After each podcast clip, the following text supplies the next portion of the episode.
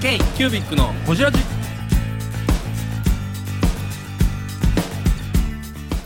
K q u b i c のほじラジ。ナビゲーターの k q u b i c 事務局長荒川翔太です。今回 k q u b i c がほじるのは前回に引き続きロケットストアの山下義弘さん。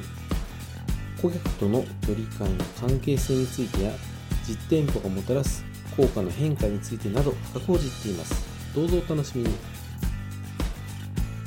何を今後伝えていきたいというか何をみその夢的な、ゆまあ、夢にもつながるよね。今後のおしまいですか？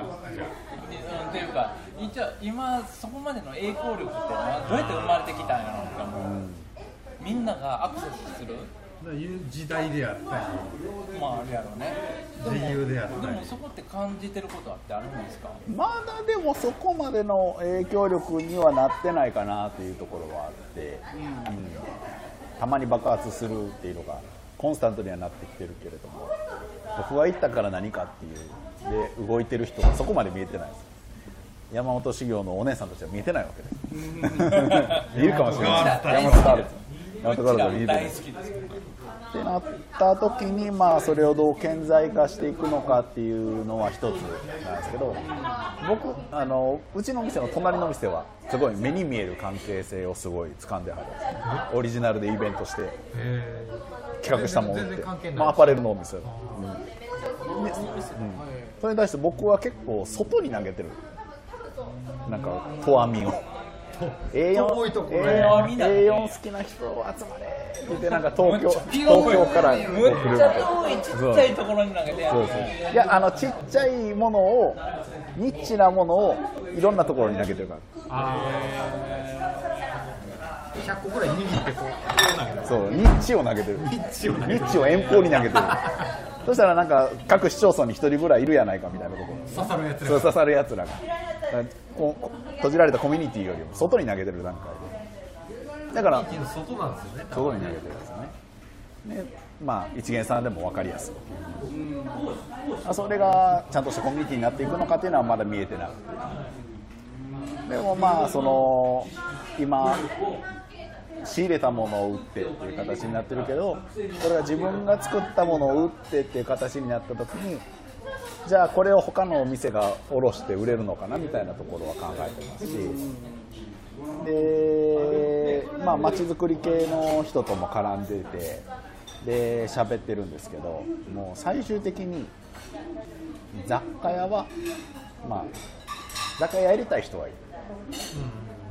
で雑貨屋が家の近くに欲しいという人ももちろんただ儲からへんそりゃそうですね、まあ、厳しい時代でもありますってなった時にまあ雑貨屋なくなるよねアマゾンもあるし便利だしそれはそれでいいよねってなった時に街のにぎわいを担保できるのは大家じゃないかっていう話をしてて大家さんがじゃあここ雑貨屋にしようと。雑貨屋にしよう。ここに雑貨屋素敵なのあったらええわ、まあ、カフェもそうですけどね。山本村を山本村。山本コミュニティビレッジを作ろうと思って山田ビ大家さん。ビルビル持ってる。ビル持ってる。なんやったら山を開拓してあの独自文化をそこに積み上げて。山。ビルは？ビル。ビルビ,、まあ、ビルがいい山のちょビルビルもらって一個の文化を作り上げようとしてそうそう権利書はそうだもう何十回も言ってますけど最近収録するたびに言われて権利書不動産もうあじゃあもら不動産はねもうちょいで洗脳できるな。もうちょっともうちょっとさあと3回ぐらい収録したら年末ぐらいにもらえると思います。今年中には権利書が来る。不動産はね次期社長山本修行までやってもらえる。なやる。言ったやる。やる。ちょうだいちょうだいちょうだいむっちゃちょうだい感でちょうだいが出てきたやばいいやもうあの大さんもドローンレーサーでしょ本業あのねもっとこうさっき言言いはるようにあのここを作っていくって何とこからやっていかなあかんのだろう。なんか今まで物を買っていく売店であったらよかったんやろうけどおそらくもう一回あの新進堂に戻らなあかん。富士屋。わかる？駄菓子屋さんに戻る、分からへん新進堂は CD ショップじゃないんですか？新進堂はねお菓子屋さん。駄菓子屋あのもう一回そこであのそののサムネイルなるほど売り場拠点で村を作ってみたいな。そうですよねこっちからここまではい。ロケットスターの山下です。K キュービックのホジラジで大家さんとしてはそこに雑貨屋があってまあその土地の価値が上がるっていうところで雑貨やりましょう。よっていうそれこそあれでしょ製品書店がそうでしょ大家なんでしょ、製品書店がそれで人集まって大家何かとして不動産の建物があってそこに何を入れていくかそれが一個の村人が集まってコミュニケーションっぽいことができてる。できて、まあ、そこに住みたい。住みたい。価値がある。価値がある。の価値がある。それがどんどんこう差が出始める。何もないとこはただイオンがちょっと近くにあるだけで終わるけどっていうところのなんか文具の文具じゃないけどお店の仕組みを売れるんじゃないのかなと思いながら。売れるっていうのはそのノウハウ的な。ノウハウ的な。なんかその物を売るじゃないですよね。多分山下さんが思ってることって一個のものを売るじゃなくて自分の考え方とか自分の情報。情報と感覚を売っていく。売っていく。のれんわけじゃないですか。のれんずっとそそんな感じしますよね、今聞くと、はい、それをなんかどこか多分それはあの無印時代の仕組み作りが好きやったっていうラインが、あの誰かが作る仕組みちなみにその無印良品はそのベースはあるんですか？山下さんが今辞めて1個のお店ロケットストアとしてもしかしたらその無印の根底をどっかでついてる部分もあるかもしれない。まああると思うんですね。そういう中で、あの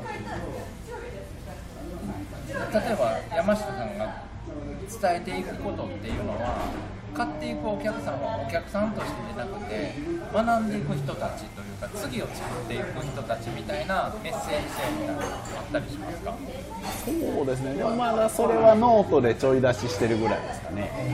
こう小さなお店がどう売れ筋を考えてるかとか、まあ、そういったコンテンツはちょこちょこ出してるんですけどそれは結構読まれてはいるので、そこを起点に何かまた関係性ができるんちゃうかなというラインまだ物には載ってないかなとか、ね、そこまでなると結構重たい。っていうのもあるし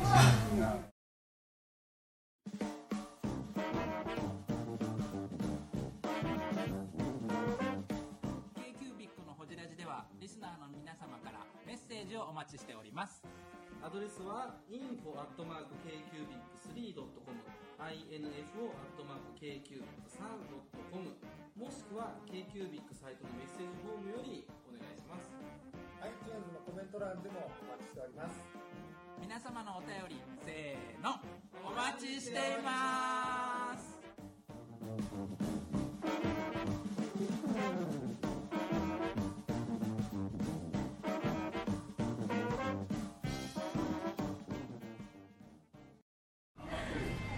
店舗でこんだけ山下さんが経験してきてリアルのお店って何が一番大事ですか？今リアルのお店が、まあ、ものすごく難しいって言われてるじゃないですかしかもでもただリアルのお店をめちゃくちゃやってはる人。いや、うん今までね。日本全国。いろんな地域行って。最前線で。一番感じてきたことはあそこにリアルがあるからこそ何を作っていくね一番その日本でトップというぐらいの無印でやってきてリアルな店日本全国で。その後も自分で自分の責任でお店出すっていうのはリアルのお店やっぱり好きなんですよ多分リアルのお店があるで一番大事なことはリアルなお店があることなんです。あそのタッチできる場所が空間として存在して。空間。行けば会えるである人が来る。人が来るとかなんかその間口が広げられているというかこう別に予約せんでも入れる。その実態が証明できるというか。実態が証明できる。だからまあ結局ネットがこれだけ増えたことによってお店がなくてもできるやんっていうムーブメントに完全に一回行っちゃっなりましたねた。でも行き切ったがゆえに実店舗があることの方が説得力になるタイミングに今入ったんやうちのお店もそんなね広いわけじゃないととはいえやっぱそのお店を出しとくだけのやっぱリスクで家賃であったりとか、あるよね。在庫リスクであったりとかって結構そこそこあるじゃないですか、それを享受してもやっぱリアルのお店出しておく方がメリットが高いって判断されてるんですよね。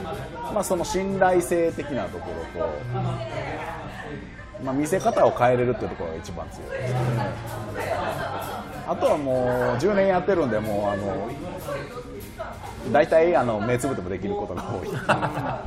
接客とかねいけちゃうんですクレーム対応。ルーミングっていう言葉があって、はい。一時ね、ショールーミングって流行ったんですよ、ヨドバシとか、はい。ビッグカメラとか行って、ええなって見て、家帰って、アマゾンで注文する、それの逆が今起きてるんですネットで見て、これ欲しいな、チェックして、実店舗行って買うっていう。一一部のカテゴリーによると思うんですよ、物にもよると思うんですけど、そのウェブローミングっていう揺り戻しっていうのは一定数で起きてるらしいんですよね。なるほど。うん確かに自分の消費行動を見ても、3、4万超えてきた嗜好品って、できれば実店舗で買いたいかなと。確実に。見て、なんやったら店員さんに肩押してもらうぐらいの。そうとか、あとなんていうの、実店舗で買うた方があって、ななんかあったらほら、文句言えるしとか。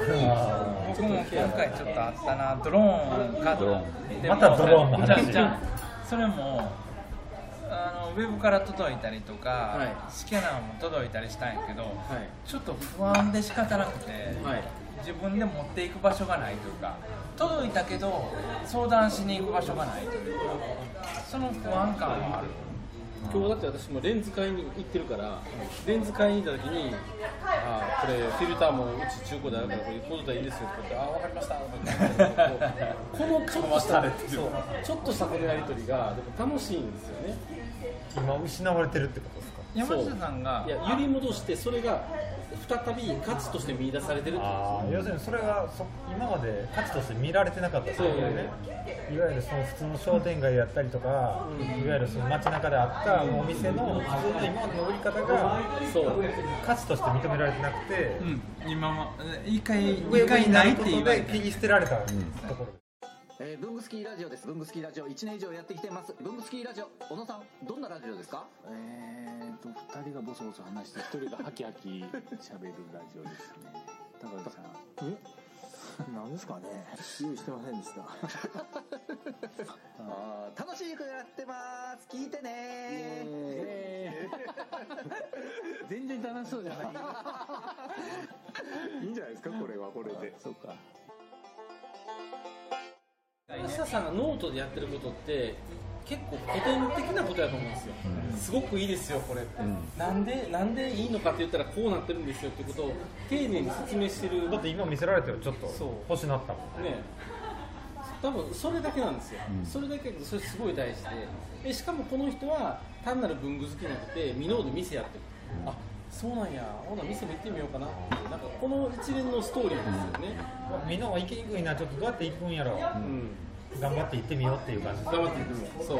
なかなか頑張って来てくれない。か らでも店があるからこそ、行くってことですよね。そやしその文章への説得力も増してるかな、あー説得力になるネットで売れてるかもしれへんけどおしゃれなカフェの焙煎所の横で店やってんねやってるとすごいなっていう感じがありますよね。存在感があるから。あります存よね。在感行く時の例えば道であったり経験が楽しかったりするんですよね多分ね、僕らはほら台湾でほらいろんなお店巡ったじゃないですか、はいはい。そういうことですよ、ね、そうそう楽しいだからこんな、ま、なんか住宅街には店あんの？そう空気ね。ソウルズさんこんなとこあんの？みたいな、うんだからそこにリアルの面白さとネットだけでネットじゃないなあのあの実現性を持たずに発信できる実現性もあるから。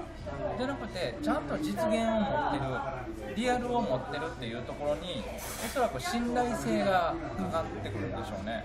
ネットがこれだけいろいろできて自由にやれてると。まあ詐称じゃないですけど。どこまで本当の世界なんかなみたいな。なんかあやふやになってきてるような気がするんですよね。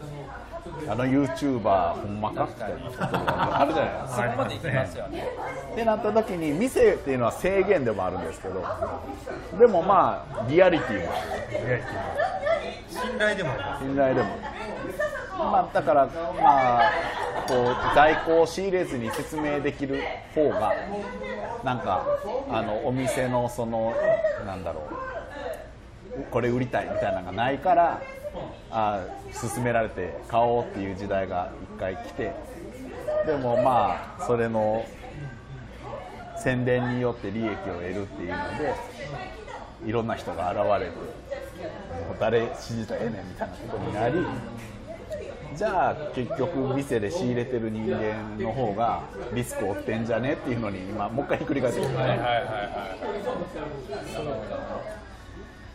ドケットストアってどういうふうにこれから多分山下さん個性も絡んでくると思うんですけどドケットストアってどういうふうにこれからなっていく今後の夢夢あ夢。の正解引っ張ってるなんかね雰囲気作るねいや今日結構頑張ってますよで太陽さん今日すごい回してるななんか反省することでもあったんですかいやいやいやいやいやいやアシストがすごいなと思ってパスパスすげえ最後受けるだけやったんですいやいやエースストライカーゴゴンだからなんかそういうの見えてたりしますか？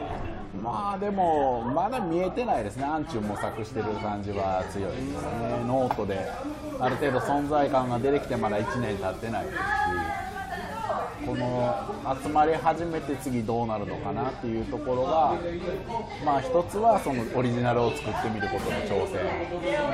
でまあそれによって何が変わるのかを見てまた次をやっていくようなこと。になるのかな